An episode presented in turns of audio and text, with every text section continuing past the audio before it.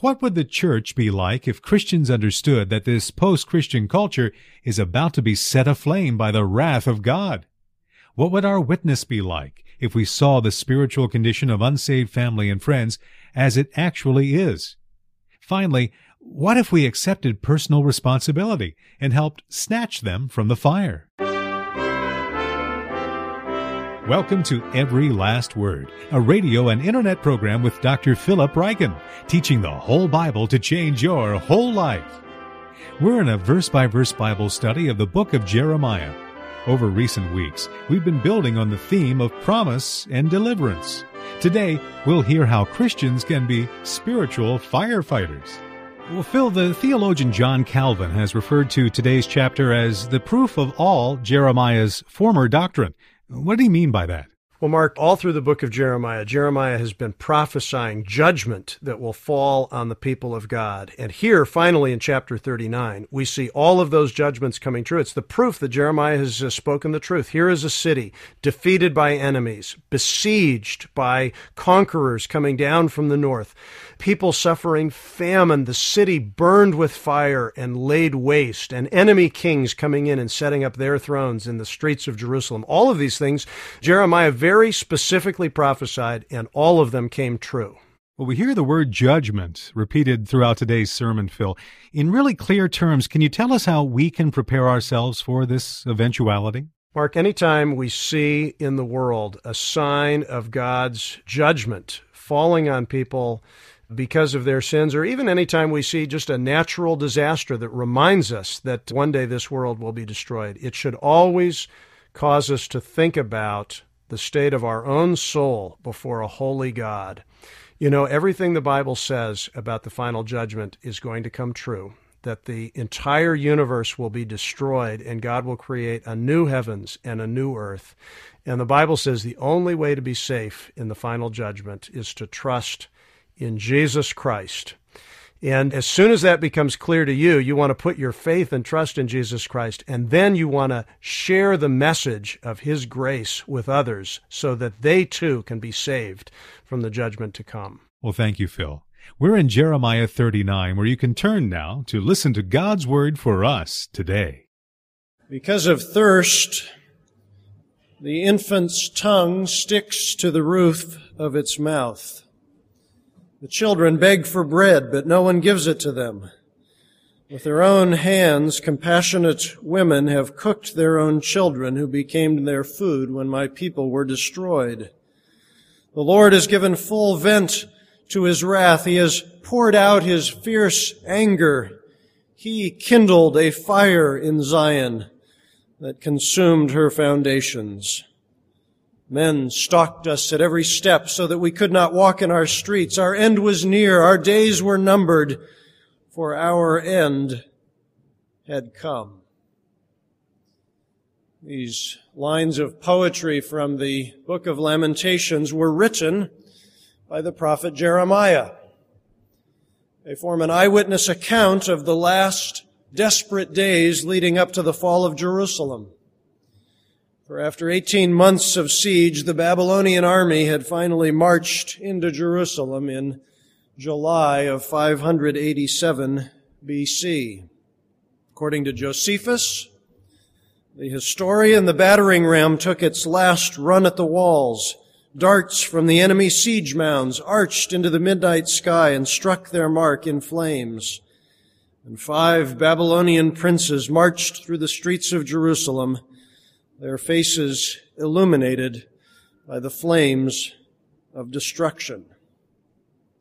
Now, these historical reports have been confirmed by the archaeologist Catherine Kenyon, who has shown how the walls and houses of Jerusalem were reduced to rubble at this time. And that event, the fall of Jerusalem, was an epical event in world history for that city did not regain its power under Jewish rule until the middle of the 20th century, more than 2,000 years later. And it was also an event most important in redemptive history. For in this chapter we find the proof that all God's promises of judgment come true. Jeremiah's report of the day of judgment is very restrained. It is a sober account of the fall of Jerusalem, explaining who occupied the city and when and how. This is how Jerusalem was taken. He begins in the ninth year of Zedekiah in the tenth month. Nebuchadnezzar marched against Jerusalem with his whole army and laid siege to it. And on the ninth day of the fourth month of Zedekiah's eleventh year, the city wall was broken through. And then all the officials of the king of Babylon came and took seats in the middle gate. Nergal Sharezer of Samgar, Nebo Sarsechim, Nergal Sharezer, a high official, and the other officials of the king of Babylon. This is how ancient generals claimed victory over a defeated city. They came and took their seats in the city gates in triumph. Jeremiah lists the names of some of these Babylonians to show that Judah's conquerors speak a strange and unfamiliar tongue. And to this day, some of the words used in this verse are inexplicable by scholars of ancient languages. Now, once the Babylonians took the city, they set fire to the royal palace, as we read in verse 8, and the houses of the people. Palaces, houses, walls, everything was torched. And then the best and the brightest of the Jews were carried off into exile in Babylon. Now these verses form the climax of the book of Jeremiah. For from the very first verse of the very first chapter, Jeremiah's prophecies have marched relentlessly toward the day when Jerusalem would be destroyed. And although his tone is very matter of fact, every word strikes like a hammer. For on the day of judgment, every promise God ever made about the fall of Jerusalem came true. I will not read all of these references, but God said disaster would come from the north, chapter 1, verse 14, and others, and disaster did come from the north. He said a strange and foreign nation would come and attack, and a strange and foreign nation did attack. God said Jerusalem would be surrounded and besieged, and so it was. He said there would be famine in the land, and there was a famine in the land. He said that in their hunger, the people of Jerusalem would eat their own children, and so they did. The list of fulfilled prophecy goes on and on. God said death would enter the city. He said the kings would come and set up their thrones in the entrance of the gates of Jerusalem, chapter 1, verse 15. And that is exactly what we read in chapter 39. The kings came, they conquered, and they sat. God promised that the city would be burned, and it was burned to the ground, and then God promised that Nebuchadnezzar would be seen by Zedekiah with his own eyes, chapter 34, verse 3. And Zedekiah saw him with his own eyes. God even promised through the prophet Ezekiel in a most curious promise, it seemed at the time, that I will bring Zedekiah to Babylonia, but he will not see it, and there he will die.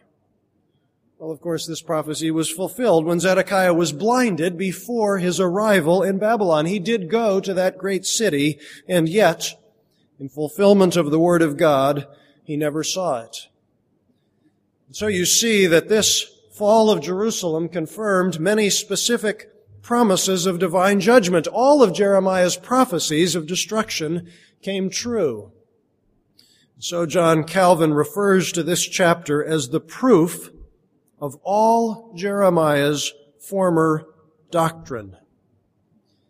Lest there be any doubt who has brought these things to pass, the Lord himself says in verse 16, I am about to fulfill my words against this city through disaster.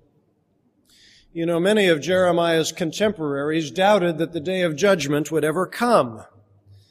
The religious leaders of his day went around saying, peace, peace, rather than prophesying the sword. And so by and large, the people of Jerusalem did not believe in the wrath of God despite many warnings to the contrary. And the same thing is true in the present day. Person on the street lives in general ignorance of the return of Christ. The final judgment is generally treated as a subject for humor. The man who carries the sign which reads, Repent, for the end is near, is either mocked or at best ignored. The place that hell is most often referred to in our culture is on the comics page in the newspaper. Doubts about the reality of divine judgment and eternal damnation have also entered the church, and so it is that one writer has asked, whatever happened to hell? Well, the apostle Peter promised that all of these things would happen. He said, you must understand that in the last days scoffers will come, scoffing and following their own evil desires. They will say, where is this coming he promised? Ever since our fathers died, everything goes on as it has since the beginning of creation. And Peter was right.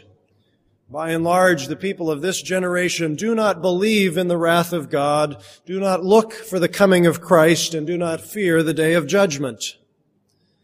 And therefore, the question must be asked and answered. What does the Bible say will happen on the day of judgment? First, the Lord Jesus Christ will return. He will return personally. As the angel promised to the disciples, this same Jesus who has been taken from you into heaven will come back in the same way you have seen him go into heaven. He will return impressively. As we read in 1 Thessalonians chapter 4, the Lord himself will come down from heaven with a loud command, with the voice of the archangel, and with the trumpet call of God.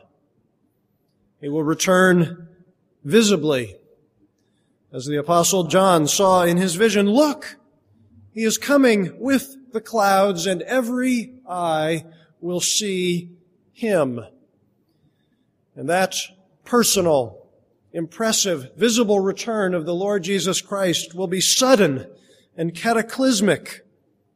The present heavens and earth, reading from 2 Peter chapter 3, are reserved for fire being kept for the day of judgment and destruction of ungodly men. The day of the Lord will come like a thief.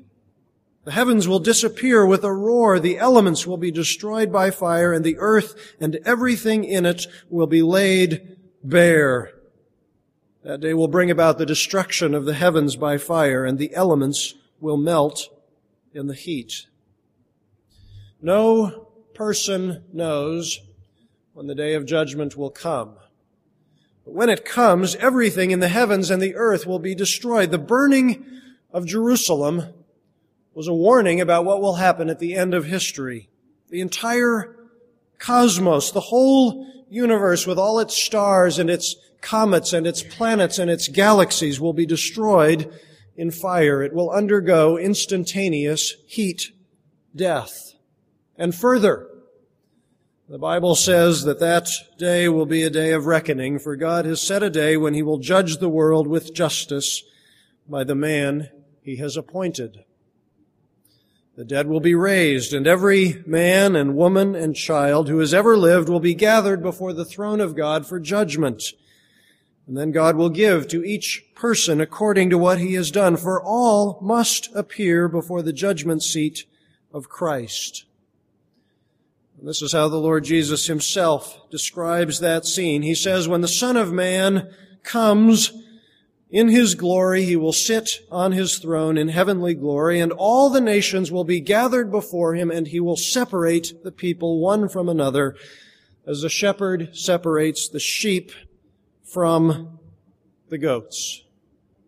And then there is a second great question to be asked and answered about the day of judgment. The first great question has already been asked and answered from scripture. What will happen on the day of judgment?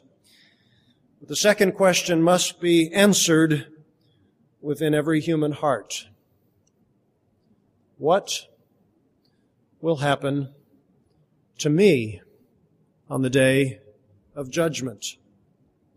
For not everyone will meet the same end. There will be two different kinds of people on the day of judgment. The sheep and the goats. The righteous and the unrighteous. These two kinds of people will have two very different destinies. Some will be saved, and the rest will be lost forever. Some will enter into the heavenly city, the New Jerusalem, the city of gold, entering through the pearly gates, while the rest will be condemned to an eternal hell of fire. For Jesus himself promises that the unrighteous will go away to eternal punishment, but the righteous to eternal life. And can you see the way that the fall of Jerusalem, the way that it was committed to the flames, is a picture of the final judgment. For on that day there were also two kinds of people, the righteous and the unrighteous.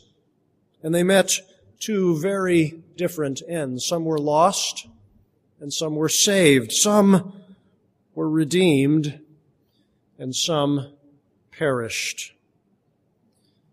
Zedekiah was lost. Zedekiah, you may remember, was the king who could never make up his mind whether he wanted to follow God or not. And so when the day of judgment came, there was no one to save him but himself. The Bible gives this glimpse of his desperate attempt to escape in verse 4. Zedekiah and all the soldiers saw the Babylonians coming and they fled. They left the city at night by way of the king's garden through the gate between the two walls and headed toward the Arabah. Well, it was a nice try, but they didn't get very far, for the Babylonian army pursued them and overtook Zedekiah in the plains of Jericho, and they captured him and took him to Nebuchadnezzar at Riblah, where he pronounced sentence on him. The king of Babylon slaughtered the sons of Zedekiah before his eyes, and then he put out Zedekiah's eyes and bound him with bronze shackles to take him to Babylon. And thus, Zedekiah received the punishment that God had long promised for his sins and worse. For although Jeremiah had always prophesied that he would see Nebuchadnezzar with his own eyes, what he did not say is that Zedekiah would see his own sons, the princes of Judah, butchered before his very eyes. And that was, you notice, the last thing he ever saw before his eyes were lost forever. For in this brutal act of revenge, Nebuchadnezzar decided to blind him as well as to bind him. And this blinding may well remind us of the blinding of Gloucester in Shakespeare's King Lear. For in that story, taking knife to eyeball, his wicked daughter Cornwall says, Out, vile jelly. And Gloucester says, All dark and comfortless. For Zedekiah, as for Gloucester, all was dark and comfortless, and we may well imagine that on his long, slow, dark march to Babylon that he may have longed for death. For the day of judgment turned out to be worse than he could have imagined. And there are many people there may, I suppose, be some of them here tonight who hope to escape the day of judgment. And yet their hopes are vain. They doubt the personal, visible return of Jesus Christ to judge the world. They deny the existence of hell. They think that they are good enough to get to heaven. They hope that the wrath of God has somehow been exaggerated. And so, like Zedekiah, they hope to slip out the garden door and run for dear life at the last moment. Yet Jeremiah 39 stands as a warning against every naive hope of escaping the judgment to come. For to his dismay, Zedekiah discovered that the day of judgment may turn out to be a living hell. And the very saddest thing about the final chapter in Zedekiah's tragic story is that the king could have written a happy ending for himself. For right up until the very end, God gave him every opportunity to repent for his sins. We saw it last week in chapter 38. Repeatedly, Jeremiah came to Zedekiah and pleaded with him to turn to God in faith and repentance so that he might be saved on the day of judgment.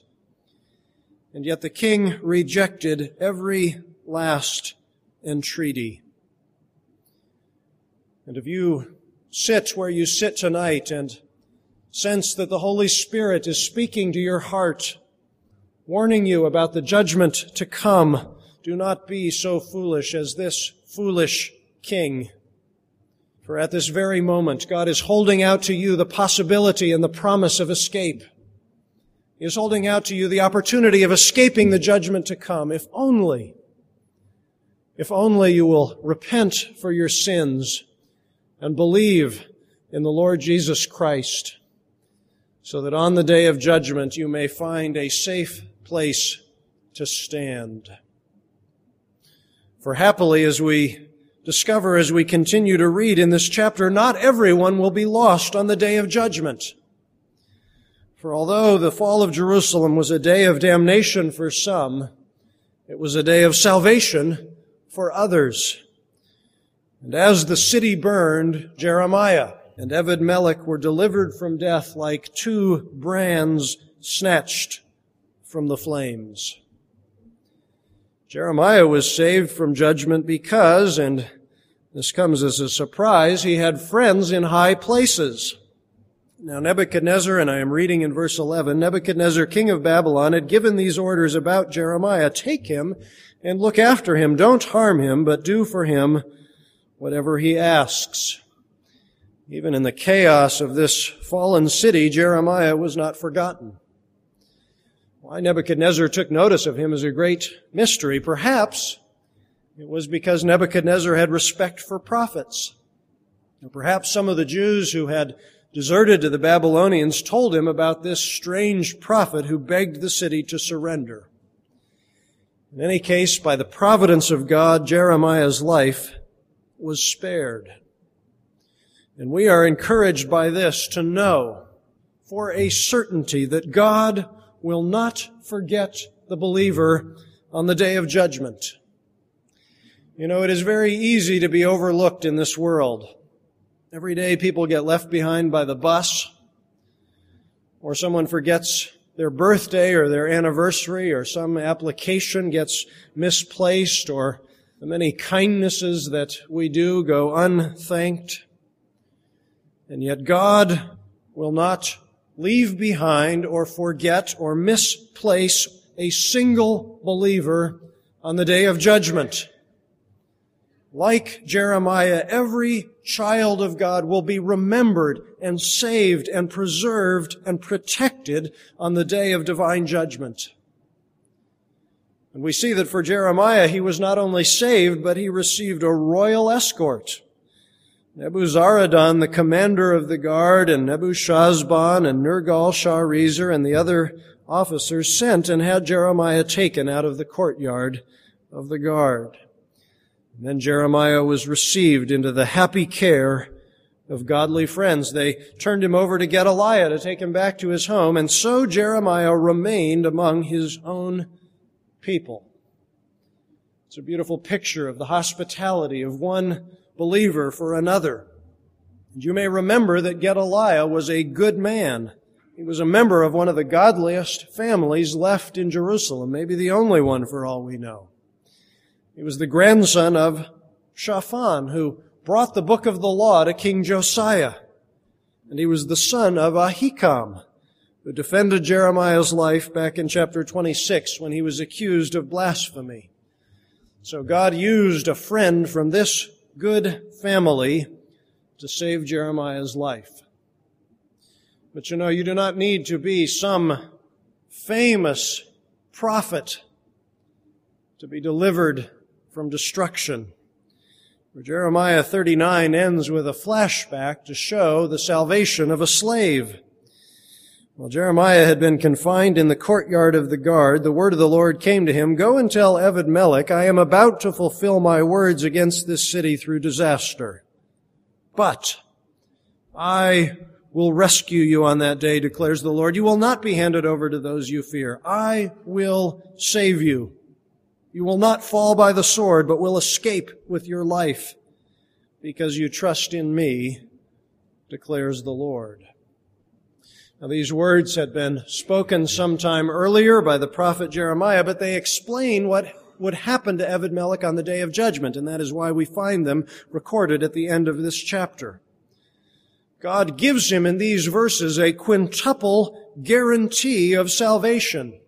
I will rescue you. You will not be handed over. I will save you. You will not fall by the sword, but you will escape with your life. And that last word for life is actually the word for booty, the word for plunder taken in combat. It is as if in the context of battle that Ebed-Melech will preserve his own life like a battle prize. Now, if you have a very good memory, you will remember that Ebed-Melech was the servant who rescued Jeremiah from the mud. And when Ebed-Melech heard that Zedekiah had thrown Jeremiah into a cistern to die, he went to the king to plead for his life. With the king's permission, he pulled the prophet to safety and he very thoughtfully even took some soft rags to pad Jeremiah's armpits as he was pulled up to safety.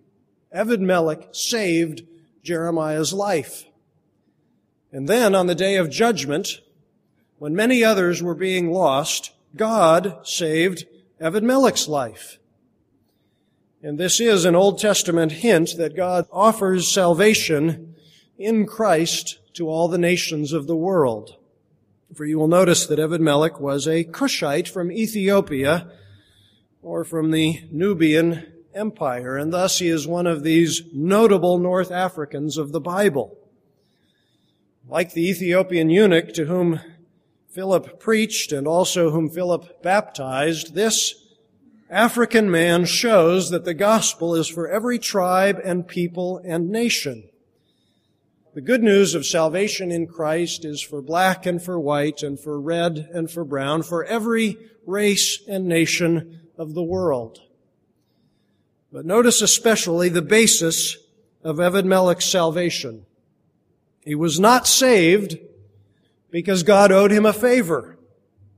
If ever a man could have been saved by works, it would have been Ebed-Melech. His rescue operation demonstrated a hatred of injustice and a great love for the ministry of God's Word. But he was not saved because he rescued Jeremiah from the cistern. And you will notice that in these verses at the end of chapter 39, not one word is said about that courageous act. Ebed-Melech was not saved by that work or by any other. He was saved by grace through faith. Did you notice this wonderful detail from verse 18? I will save you because you trust in me. So one scholar comments that Ebed-Melech's trust in the Lord saved him from the fate of the rest of the city. God did not commend Ebed-Melech for his compassion or courage, but only for his trust in God. We might well say that Ebed-Melech was saved by grace through faith, and this not from himself, it was the gift of God, not by works. Thus it is that Jeremiah 39 is one of the places where the Old Testament gives a hint of the doctrine of justification by faith alone. The doctrine more clearly and fully explained in the New Testament. Salvation is by grace through faith, not by works. Even someone who has performed a great many good works, even someone who has performed as many good works as Mother Teresa, that saint of the gutters in Calcutta as she has been known. Even such a person with such good works cannot be declared righteous before God on the basis of personal merit. The believer does not stand before God on the basis of his or her own imperfect righteousness, Rather, the believer stands covered with the perfect righteousness of Jesus Christ received by faith alone. And so in these verses we see this most vivid and accurate picture of salvation. Not simply of the salvation of that day, but the salvation that there is from the judgment to come. Jeremiah and Ebed-Melech were like two brands plucked from the burning city. And in the same way, every sinner who comes to Christ in faith is like a branch snatched from the flames. We find this image repeated throughout the prophets of the Old Testament. Amos said to Israel, You are like a burning stick snatched from the fire. The angel of the Lord described Joshua, the high priest, as a burning stick snatched from the fire. Every believer is a brand from the burning. And if that is so, then it is the responsibility of every Christian to save other perishing souls from the flames. There is too little urgency in the church for the salvation of the lost. And may I say it like this, there is too little urgency for the lost in this church. What would it be like if we understood the spiritual condition of our family members and our friends and our neighbors and our coworkers and our casual acquaintances, the spiritual condition of those dear souls as it actually is. What if we understood that the unbeliever, as it were, is almost already set aflame by the judgment of God? And what then if we accepted personal responsibility to help snatch them from the fire? Not simply to perform one or two casual acts of evangelism, but to have an entire evangelistic mindset that is driven by this great concern for the souls of the lost. You see, this is how the New Testament writer Jude teaches Christians to think about the lost in exactly these terms. He says, be merciful to those who doubt. Snatch others from the fire and save them.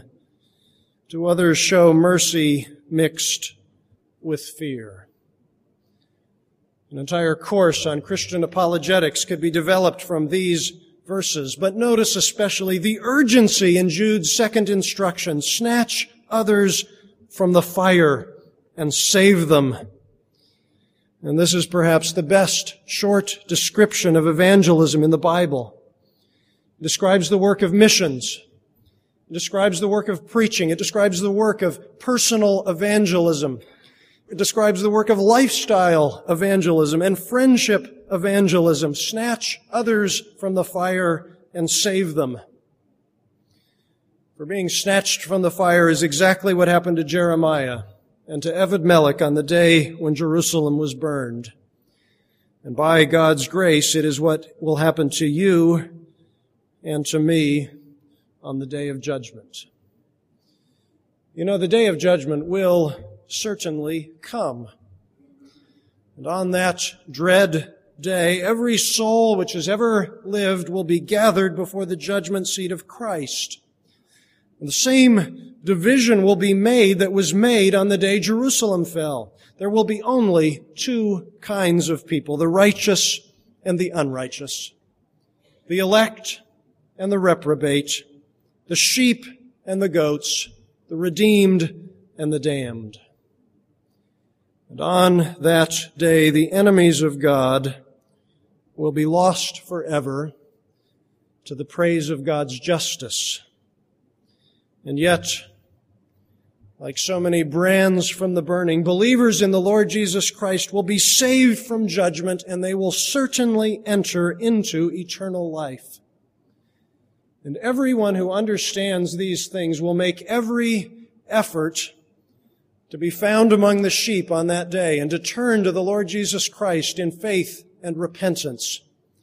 And not only that, but everyone who understands these things will make every effort to make sure that others also will be counted among the sheep and will be saved on that day. The great Scottish minister Thomas Boston once preached a long series of sermons on heaven and hell.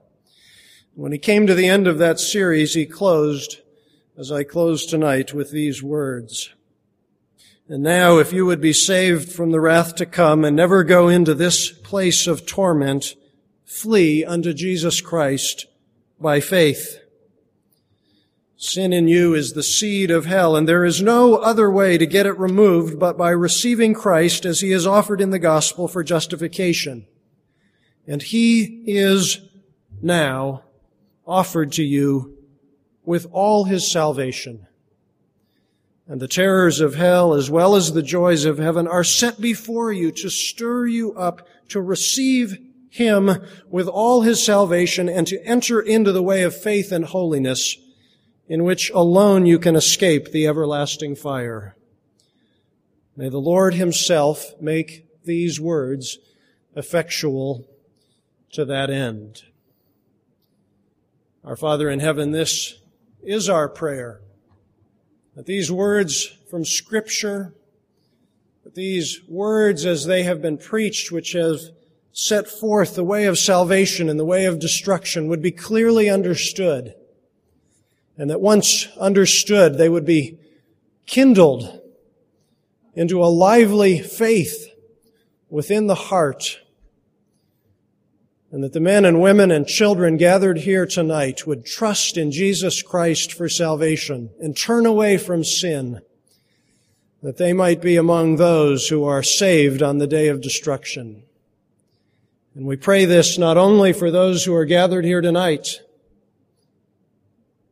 but for the family members whose souls are heavy on our hearts, for our neighbors, for our coworkers, for those for whom we have prayed that they might receive Christ unto salvation, and indeed, for this entire city and for those under the ministry of our missionaries throughout this world.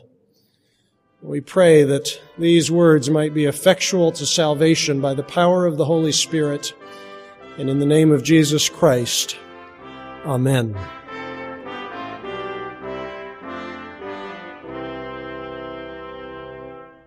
You have been listening to Every Last Word, a ministry of the Alliance of Confessing Evangelicals, featuring the Bible teaching of Dr. Philip Graham Ryken. We appreciate your ongoing support of this broadcast ministry. The Alliance of Confessing Evangelicals exists to promote a biblical understanding and worldview. Drawing upon the insight and wisdom of Reformation theologians from decades, even centuries gone by, we seek to provide contemporary Christian teaching that will equip believers to understand and meet the challenges and opportunities of our time and place. The Alliance also produces the radio broadcasts The Bible Study Hour, featuring the teaching of the late Dr. James Montgomery Boice, and Dr. Barnhouse in the Bible, featuring the Bible teaching of the late Dr. Donald Grey Barnhouse. For a full list of radio stations carrying our programs, please visit our website at www.alliancenet.org. Every last word continues through your generous gifts and financial support. If you would like to see this program continue to benefit others as it has benefited you, please prayerfully consider becoming a friend of the Alliance. For more information or to make a contribution, please contact us by calling toll free 1 800 488 1888. You can also send us a gift by writing to Alliance of Confessing Evangelicals, Box 2000, Philadelphia, PA 19103. Or you can visit us online at www.alliancenet.org. Be sure to ask for a free resource catalog featuring books, audio teachings, commentaries, booklets, videos, and a wealth of other materials from outstanding Reformed teachers and theologians. Thank you again for your continued support and for listening to Every Last Word.